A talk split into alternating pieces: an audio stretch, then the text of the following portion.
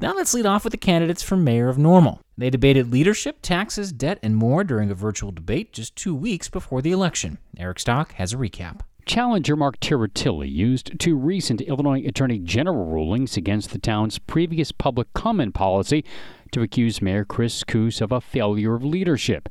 Koos noted the rulings were non binding and said the town already had corrected its rules to allow public comment on non agenda items during council meetings. We're always interested in hearing what our citizens uh, have to say.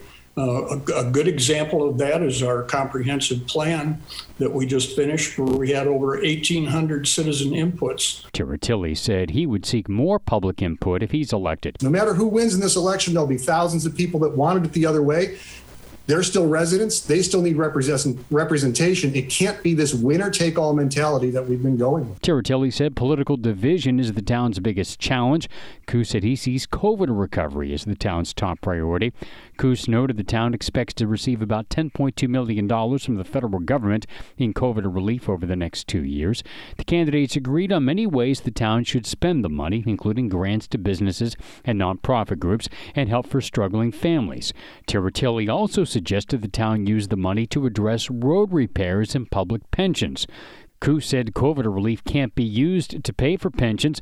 Tiritilli suggested the town maneuver COVID money to cover other expenses so the town's general revenue could pay down pensions. It's not that easy, Mr. Tiritilli. It's not But it can be done and we have a good staff that would be able to execute. Koos said the only way to boost spending on infrastructure and pensions, as Tiritilli has pledged, is through higher taxes or cutting services. You've got to find this money somewhere. It, it, the, the budget is not going to automatically grow. Tiritilli claimed he could pay down the town's debt and increase funding for public safety pensions and roads without raising taxes. The money is available by changing our priorities. We don't need to spend $1.4 million to a design firm to give us options for what kind of boulevards we want on West College Avenue. We need to take the 1.4 million and fix College Avenue. We can dress it up later. Koos said he's proud of the town's debt management. He noted the town recently refinanced its debt to save $8 million in interest payments. We have a very robust uh, plan to pay back that debt over the next 20 some years. The virtual debate was viewed on pantagraph.com.